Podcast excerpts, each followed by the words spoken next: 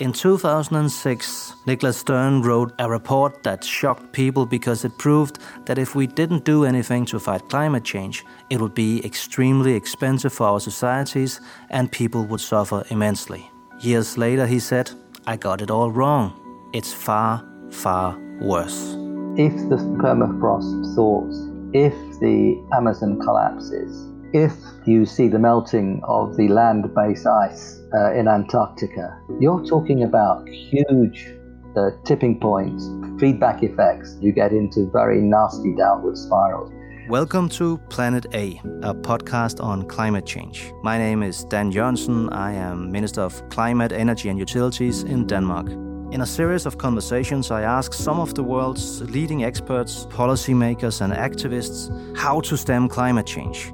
We, the human species, are confronting a planetary emergency. For more than 30 years, the science has been crystal clear. The reason I believe we need to act now is because the facts are staring us in the face. The time to answer humankind's greatest challenge is now. L'accord de Paris pour le climat est accepté. So this gives us the best possible shot to save the one planet we've got. There is no plan B because we do not have planet B. You're listening to Planet A, a podcast on climate change and what to do about it. Today I speak to Professor Lord Nicholas Stern. Nicholas Stern is the chairman of the Grantham Research Institute on Climate Change and the Environment at the London School of Economics. Nicholas Stern served for many years as the World Bank's chief economist. Later, he worked for the British government, where he wrote The Economics of Climate Change, also known as the Stern Review. Today I talk to Nicholas Stern about the reasons why it is important, also for economic reasons, to stem climate change. We talk about the relation between ethics and economics, and we talk about the challenges and possibilities that countries are facing with regards to fighting climate change in the middle of a pandemic.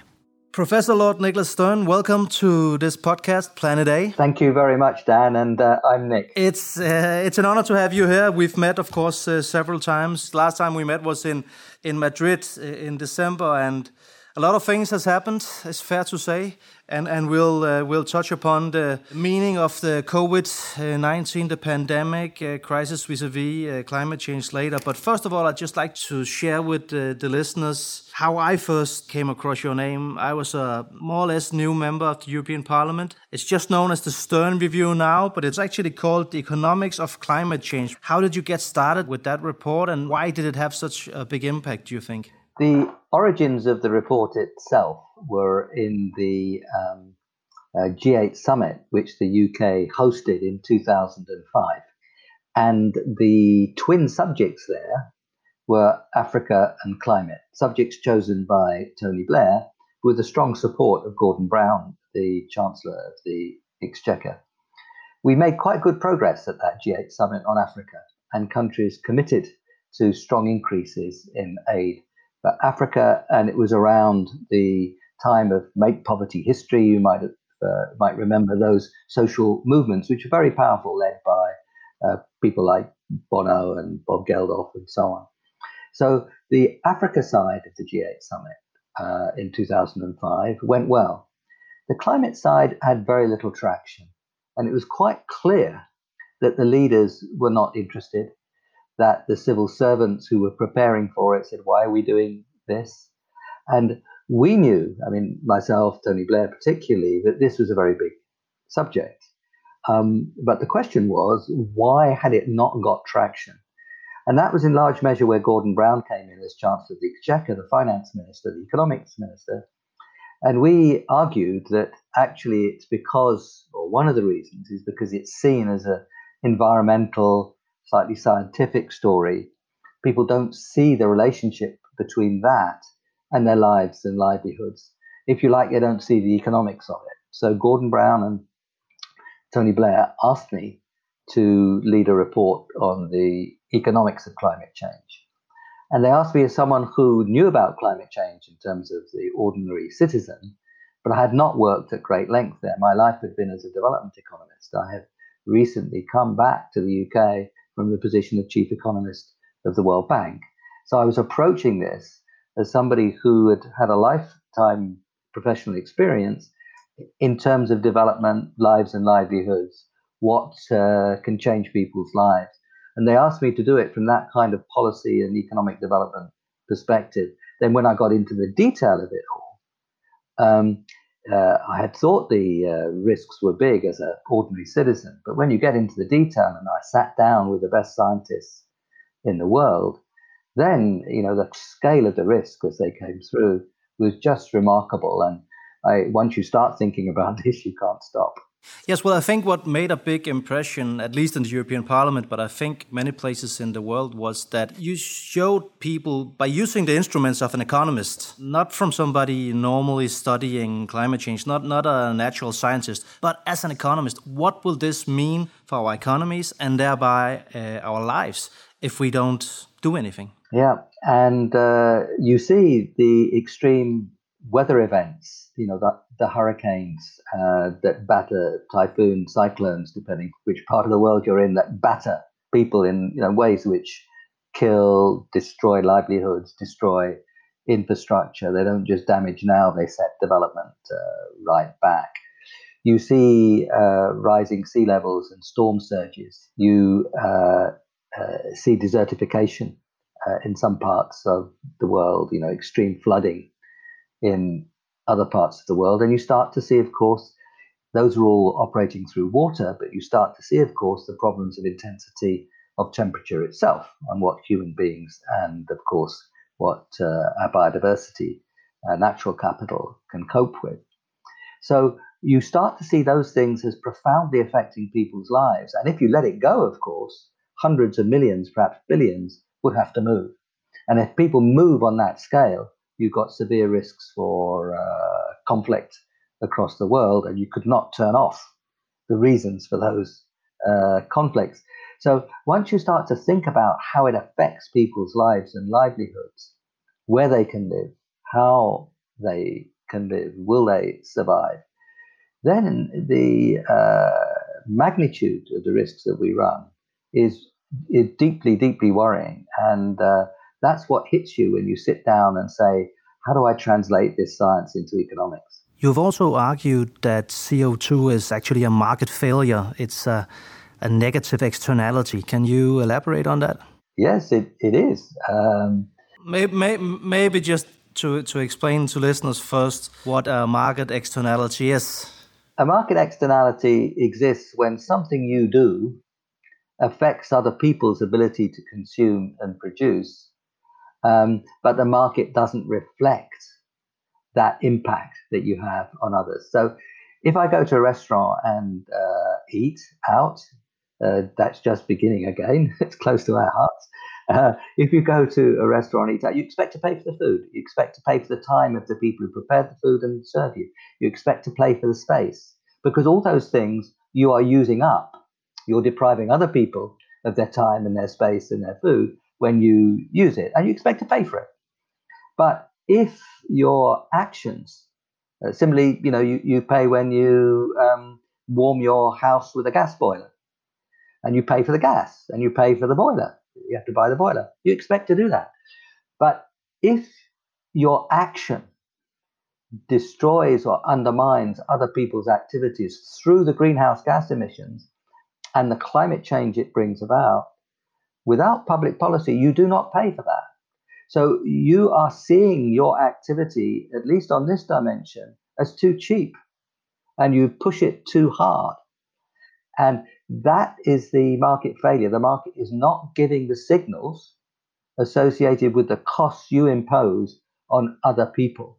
And that's how you get into this uh, problem. So, did, did you, as the author of the report, I'm sure you noticed what an effect it had on policymakers like myself. But did you also uh, did you also identify any changes in the way other economists uh, looked at the problem, uh, not least because of your report? Uh, it began um, because it's not only the market failure; it's the magnitude. You know, we all do we all do it. Of course, we do. We all do it, and the impacts are on all of us, and they're big. And that's why I called it the biggest market failure the world has ever seen. That language, and it's correct, uh, began to attract the attention of economists. Of course, there had been some work on the economics of cl- climate change in the 15 years or so, or even 20 years or so before that, but it had been quite low, low profile. It hadn't captured the imagination. It, it was fairly marginal to the profession. It took a little time for climate to be uh, central to economists. I think it is now, and it it did accelerate. I hope after the Stern review, but it's taken a while, I think, to get to the centrality that it deserves in economics. And now I think if you look at economics and if you look at the business world, it is now central. But it, that happened a bit slower than I'd hoped, actually, Dan. But it's it's come now, I think. But even though I, I, I totally agree that there are definitely some lessons to be learned using the methods and instruments of uh, an economist when you when you are analyzing climate change. I think you would probably also agree with me that there are also limitations, since this is also a moral issue. This is also a, a, a, natural scientific issue that we don't have enough knowledge of yet. We have a lot, we know it's bad, but there's also still things we don't know, so we cannot calculate the risks. Uh, as an economist, what do you say to, to those points?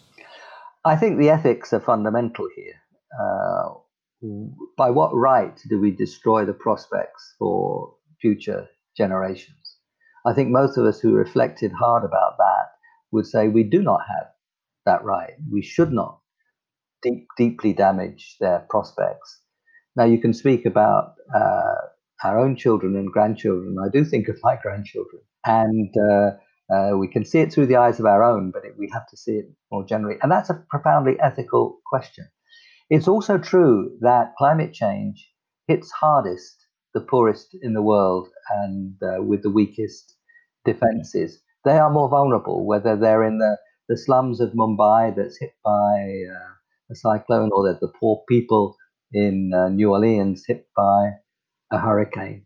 Uh, it's the poorest people of the world who are hit earliest and hardest. So that is a fundamental ethical question too, because actually those people have done least because they consume least and they emit least. They've done the least to create the problem of climate change. So there are profound ethical questions there. But I think, I hope that most economists would recognize they do not live in an ethical vacuum. The purpose, purpose of public policy, which we think about, should be thinking about economics, is to make the world better. So, what do we mean by making the world better? Well, it's about living standards of people in different places, different times, including uh, where uh, where we are. The science, of course, is is fundamental to all this. It was the scientists who told us what was happening and what the causes were of these things we were beginning to observe. And we've seen in these last few years just how intense that has become. We're already over one degree centigrade, and we know that going beyond 1.5 degrees centigrade is deeply dangerous. We're already seeing the floods and the fires and uh, the you know the hurricanes, uh, the severity of the hurricanes, and uh, and so on. So we're starting to, I think, uh, feel physically what the the scientists have pointed to, but at the same time, um, you know, that's just over one degree. Imagine what two, three degrees are like, and we're headed for well over three degrees if we don't change our game and change it uh, quickly. So the scientists have a fundamental role in in explaining to us where we're heading and just how bad it is where we're heading because we only just feel it a little bit now on you know 1 1.1 degrees centigrade we're risking over 3 we haven't been there for 3 million years do you think there's uh, a risk that when economists look at these issues that there tend to be a bias in what they then recommend to policymakers for instance because they are naturally focused on the things that they can measure and the things that they can see and the things that they can prove. And the reason that might be a problem is because if there's anything we know, it's probably that we don't know enough. Uh, we know that it's bad, but we are also every day almost, or at least every month, confronted with new knowledge telling us that what we thought was bad is actually even worse because there's positive feedback mechanisms that we didn't know.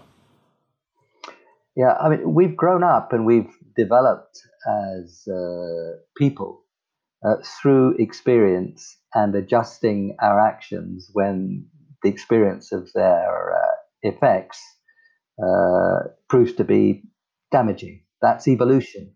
It's evolution in the grand sense of, uh, of uh, Darwin, but it's also evolution in our understanding and behavior as political people, as social citizens. That when we find out something is damaging, we try to change it. At least I hope so.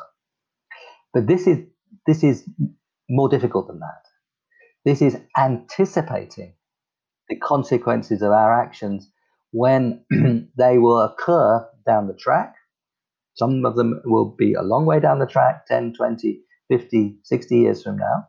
So we have to anticipate in that sense. the consequences are uncertain. We don't know exactly what they will be. And they are consequences of our collective behavior, not just our individual behavior. You know, we are running over children. We're, if, if trucks destroyed the lives of children today and tomorrow, my goodness, we would react quickly. But that's actually what we're doing in a big scale. And if you like, we're collectively driving the truck, not individually driving the truck. It's the sum total. All these things, if you put them together, make action difficult. And in some ways remarkable how far people have come, given those difficulties of long term consequences that follow from collective action, they're uncertain. Nevertheless, we have come quite a long way, I think, as a world in understanding this problem. Yet, yet, we do, still don't understand it uh, collectively deeply enough because the urgency of action is overwhelming. And just give one indication in many ways of describing urgency, but uh, I'll do it the economist way. Our infrastructure will likely double as a world in the next 15 or 20 years. Double. That's our energy and our transport and our communications and our water. That's what we think of infrastructure, particularly energy transport, of course, in this context. And this is due to the fact that we'll have be more people on the planet and they will be richer. Yes, it'll mostly be the richer story, but to some extent it will be the extra people as well. It will. Um, and uh, if we build that infrastructure looking anything like the infrastructure we have at the moment, our emissions will go strongly upwards when we know they have to go strongly downwards from now to have any reasonable chance of staying well below two degrees or indeed 1.5. So that's that simple illustration says that that infrastructure which we'll build in the next 15 or 20 years has to be has to be very different and we need to take the decisions on that now because we know how long it takes to build implement uh, infrastructure i don't think that urgency of action is sufficiently well understood well you yourself actually admitted something that uh, scholars, professors like yourself, don't do that often. You admitted that you were wrong. In 2013, you gave an interview in which you said, I got it wrong. It's actually far, far worse. Yes, I did say that, and I, I said it with reason. Because if you look back, the, the Review was, was published in 2006, and we were using the data, of course, of, from the science of two or three years, the analysis of two or three years before that. So we were really using uh, scientific assessments from more or less the turn of the century or just after. Here we are now in 2020, sort of two decades later than those data, and we see that emissions have gone driving on upwards, and of course, concentrations go upwards all the while that emissions are net positive. That's why we need net zero, because it's only when you get to net zero that you stabilize the concentrations. So emissions have been going up, concentrations have been going up, and uh, uh, a lot of the effects have been coming through faster than we thought. I don't think people would have anticipated, as scientists, uh, 20 years ago, or, writing as that was the data we were using, you know, that you'd see 100 degrees Fahrenheit in, uh, in northern Siberia. I mean, it's just extraordinary. Not so much, I mean, Denmark's not so far away from the. I mean, it's not on the Arctic Circle, but it it you you're seeing quite extraordinary temperatures of a kind I think that wouldn't have been anticipated, and that brings in very strongly the worries about tipping points. I mean, if the permafrost thaws, if the Amazon collapses, Amazon forest, if you see the melting of the land based ice uh, in Antarctica, you're talking about huge uh, tipping points, feedback effects, where one thing feeds on uh, the other, and you get into very nasty downward spirals. Those things now, I think, are much more likely than we would have seen uh, 20 years ago because these effects have been coming through uh, faster. Maybe it's important to to also just remind listeners that one of the reasons why we are talking internationally about uh, keeping the temperature increase below 1.5 or below 2 degrees is that we scientists have tried to calculate how much should the temperature increase before these uh, feedback effects sets in. Uh, and before the most vulnerable countries on the planet are, are hit uh, the hardest. And uh, if that happened, then development would be set back. We'd be facing a future of falling living standards, not uh, rising, and of course, devastating the sun. I mean, the difference between 1.5 and 2 degrees is very big. I mean, it, you know, the, the, for example, the frequency of serious severe droughts would, would double. Um, the frequency of the severe uh, weather events, you know, the kind of hurricanes, cyclones, and so on, that would at least double. Now, the kinds of things that do the devastating damage in the, in the shorter run, as well as, of course, the problems of the tipping points in the longer run, uh, are much bigger if you move from 1.5 to 2. And I think the uh, the Intergovernmental Panel on Climate Change report of the uh, autumn of 2018 on 1.5 degrees really woke us up to uh, the uh, advancing scientific research that said that you know we thought that two degrees was a dangerous threshold before, and now it's 1.5. Yeah, two degrees used to be the target that most people were arguing that we needed to stay below. We know more now, so now everybody, most people agree anyway that even at 1.5 we will see devastating uh, effects. And of course, we are at approximately one degree now in increase. Yeah.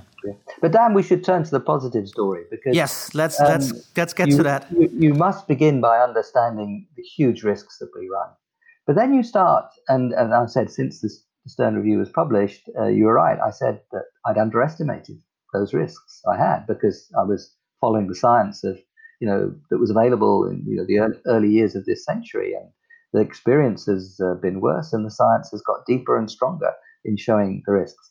But there's something else has happened which is as we've grown conscious of these risks, the uh, technologies for doing things differently have really advanced. And now we find, and that's another way in which I got it wrong, is the first things I underestimated, underestimated the risks. But the second way I got it wrong was to underestimate the speed of change of technology. But we did not predict, I don't think anybody else predicted either, in, uh, when the report was published in 2006, that now the cost of round the clock solar in many parts of the world is less than the cheapest fossil fuel electricity, even without a carbon price and without a subsidy. That is transformational. It's now much cheaper for those that are trying to advance their development to invest in renewables, even without the carbon price, even without taking into account the terrible pollution, air pollution, and other pollution that comes from burning fossil fuels. That's been extraordinary. Who would have thought in 2006 that all the major car companies would be talking about the end of the era of the internal combustion engine? And, you know, and in my own country, the UK, it will not be on sale after 2035. I hope that actually uh, becomes sooner than that. And around the world, you're getting uh, targets like that. You can't sell, or you won't be able to sell. In India, it's 2030. So um, that is a transformational, and we've discovered, which we perhaps should have discovered earlier, that the electric uh, uh, powered vehicle is far more efficient and cheaper to produce when we go to scale than the internal combustion engine. You know, you have radiators and an internal combustion engine car to throw away the heat. That's their uh, that's that's their purpose, right? And so that transformation in technology has just been remarkable. A big help is the digital advances, which of course are the digital world that we see now is so different from the digital world we saw 15 years ago. And if you want to manage big systems, uh, if you want to manage a modern city where cyclists and pedestrians play a much bigger role, where the private car is not used anywhere near so much or at all, then the whole digital advance, you're looking at electricity systems, matching supply and demand in sophisticated ways. Indeed, what Europe should be doing is sharing its electricity right across different places in Europe on a big scale, and you need modern grid systems and modern digital management to uh, to do that. But that technological advance, whether you look at generation of electricity, whether you look at transport, whether you look uh, at the management of systems, which we need to, has been quite extraordinary. So the world that we seek is actually in of the carbon-free world that we seek is really in our hands, and it's a question of, of moving quickly and managing that change in a decent and fair way. And you can you can even argue that since this has happened uh, with too little political pressure, without the real price signals from uh, regulation, without a real price on carbon, it has still happened. Then that should show us that if we then combine that with actually setting the framework that's needed, then the potential is is quite uh, quite big. Oh, it is. I mean, as you say, if all this happens with pretty modest policy, uh, that's even being charitable. If all this happens with pretty modest policy, imagine if our policy was really strong and if our investments, the, the clear price signals and, and other kinds of signals and uh, you know, the stopping of the selling of the internal combustion engine, if all that was even stronger, and we put money into R&D as a world, we would be able to build something that would be enormously attractive.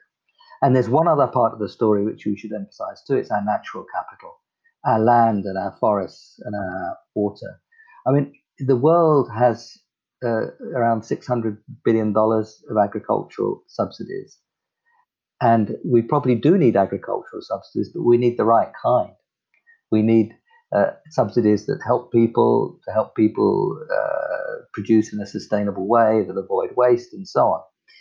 And the current system, we degrade the land, we poison the water, we cut down the forests, and most of the money goes to richer people, richer farmers.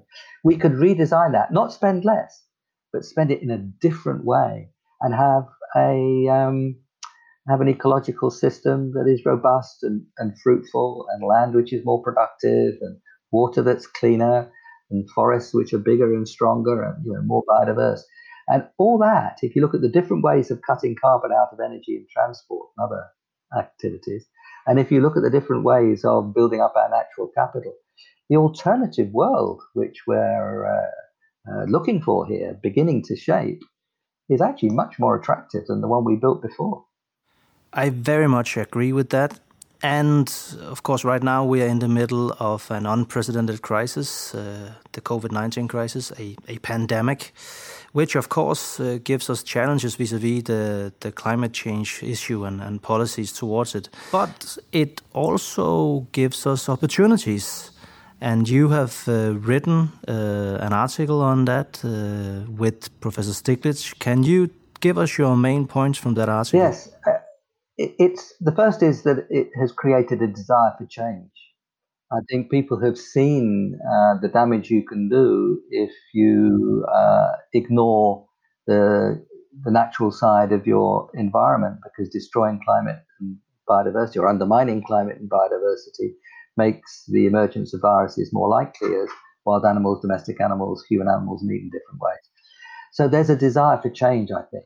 And people have recognized through COVID how quickly we can change. And those are good things. So, how do we do it? How do we recover? Well, I think what we've seen is that what we need to do um, is to build um, back better and more sustainably. And as we do that, we will have a much stronger recovery. So, that which is sustainable in terms of uh, recovery is also the stronger recovery. I mean, let me illustrate retrofitting buildings, for example, is something which is rapid, labor intensive, and it um, has strong economic multipliers. Similarly, restoring degraded land or planting trees fast, labor intensive, strong economic multipliers. Keynes would have loved it and he'd been right. That's, that's the way to recover fast, labor intensive, and um, strong multipliers. So that is something which uh, is what the paper concluded that the way to recover strongly is the sustainable way, and that we can reset reset our route to uh, to recovery. Is there a danger that uh, that won't happen? That instead, what will happen is the same that happened in 2008 and the years after, after the financial crisis, where also a lot of economic restart stimulus policies were implemented all across the planet, but where they actually went into more fossil-driven infrastructure. Yes, uh, we missed an opportunity in 2008 on the whole as a world. You know, some places like uh, South Korea did it better than uh, others, but we missed an opportunity. But you know, in the um, more than a decade since then, we've seen a transformation in technology. So I think people see much more clearly uh, the attractiveness of doing things differently, and that in many cases it's just cheaper and more efficient. And that's changed enormously uh, in terms of opportunities. I think people now in this last 10, 12 years have seen the importance of natural capital much more, much more clearly. And, uh, you know, natural capital means our, our land and our forests and, uh, and our water. They appreciate that it's not just climate, it's also biodiversity here that uh, is very important. So I think the change in technology and the change in understanding and the change in risk that, uh, or at least the change in perception of risk uh, is all different. So I think for those three reasons, we can and must do much better now. And in terms of understanding the risk, I would like to salute the young people of the world and how they've moved in the last four or five years, because they have underlined both the degree of the risk and they've underlined their recognition of the possibility and the attractiveness of doing things differently. So we started this conversation talking about some pretty depressing facts, really. But is it fair to say, bottom line, that you are, are actually an optimist? I'm very optimistic about what we can do because we can now see a way of building back better, building a better world with cities where we can move and breathe, ecosystems which are robust and fruitful, raising the living standards, particularly of the poorer people around the world, but of everywhere, everybody, by doing things differently. So I'm very optimistic about what we can do. I worry deeply, deeply about whether we will do it. And that's the responsibility, Dan, of politicians like you and academics and communicators like me and many others. We have to try and make it happen. Well, in, in, in my country, what happened within the last couple of years is, is what's happening in many countries right now that uh, people demand change. So we had the first election uh, ever in, in Denmark where climate change was on the absolute top of the agenda. And that also uh, meant that we could make uh, a climate act, climate law, that makes it legally binding for us to achieve 70% reduction in, in, in 2030 compared to 1990, which will mean that we will then live up to the standards of the Paris Agreement. Now, obviously, we know that if we only do it as one single country, it, it, that won't matter much. But what we hope to do is to help inspire other countries, uh, help uh, set a good example, uh, and of course also argue where we can, especially in the EU, that uh, bigger actors, uh, groups of countries like the EU, but also others uh, on, on the planet, needs to act in collaboration and be more ambitious. Do you see the political framework globally? As being there right now because the COP process, I guess it's fair to say, is in a bit of a crisis. The meeting in Madrid last year was not a success. We've had to postpone now the meeting in Glasgow. So how do you how do you see this moving uh, forward? I think the example of countries like Denmark, increasingly the UK as well, let it be said, because we have a, an official target of net zero by 2050 and clear structures for getting there. I think Denmark's moving even more quickly and the Danish example is extremely important uh, around around the world. I think the European um, Green Deal, which was established just as we met last time uh, in Madrid, that I think is a very important step forward. And of course, the Green Deal was set before COVID, just before COVID, and the Green Recovery that Europe has set, I think, is very important. Now, for example, the German car industry usually uh, tries to defend uh, the status quo. But what you've seen now, you know, is Germany has said we've got to go, we've got to go beyond that. Uh, you know, we, we've got to make our recovery one that uh, pushes very strongly away from the internal combustion engine. You know, France has told uh, Air France that we'll do our best to help you, but you've got to set targets for net zero in in aviation. So I think Europe has been doing the right thing. Denmark, of course, right out in front of everybody, and that's extremely important that it stays that way because uh, we need those very powerful examples. We must all now, I think, work closely with the emerging market countries. Um, the big, you know, you've got to look where the numbers are. The big increases in infrastructure and so on will be India, China, Indonesia, and so on, the big countries of the world, and increasingly Africa as it uh, urbanizes and grows. So I think that our collaborations with the uh, developing emerging world are going to be extremely important. And to be credible on that, to show good examples in terms of technologies, to be helpful, we need to show uh, what can be done in Europe. And with a bit of luck, uh, eventually the United States will come along. Well, yeah, we'll, we'll see about that. Well, Thank you so much, uh, Nick, for, for joining me in, in this conversation, and, and thank you so much for always making us uh, us all wiser on, on this very complex topic. Uh, I look forward to uh, to seeing you again, uh, if not before, then hopefully in, in Glasgow. Thank you very much, Dan. As always, a pleasure to talk. Thank you. You've listened to Planet A, a podcast on climate change and what to do about it. If you want to know more about the climate policies of Denmark, you can follow my ministry, the Danish Ministry of Climate, Energy and Utilities, on social media platforms such as Twitter, Facebook, and Instagram.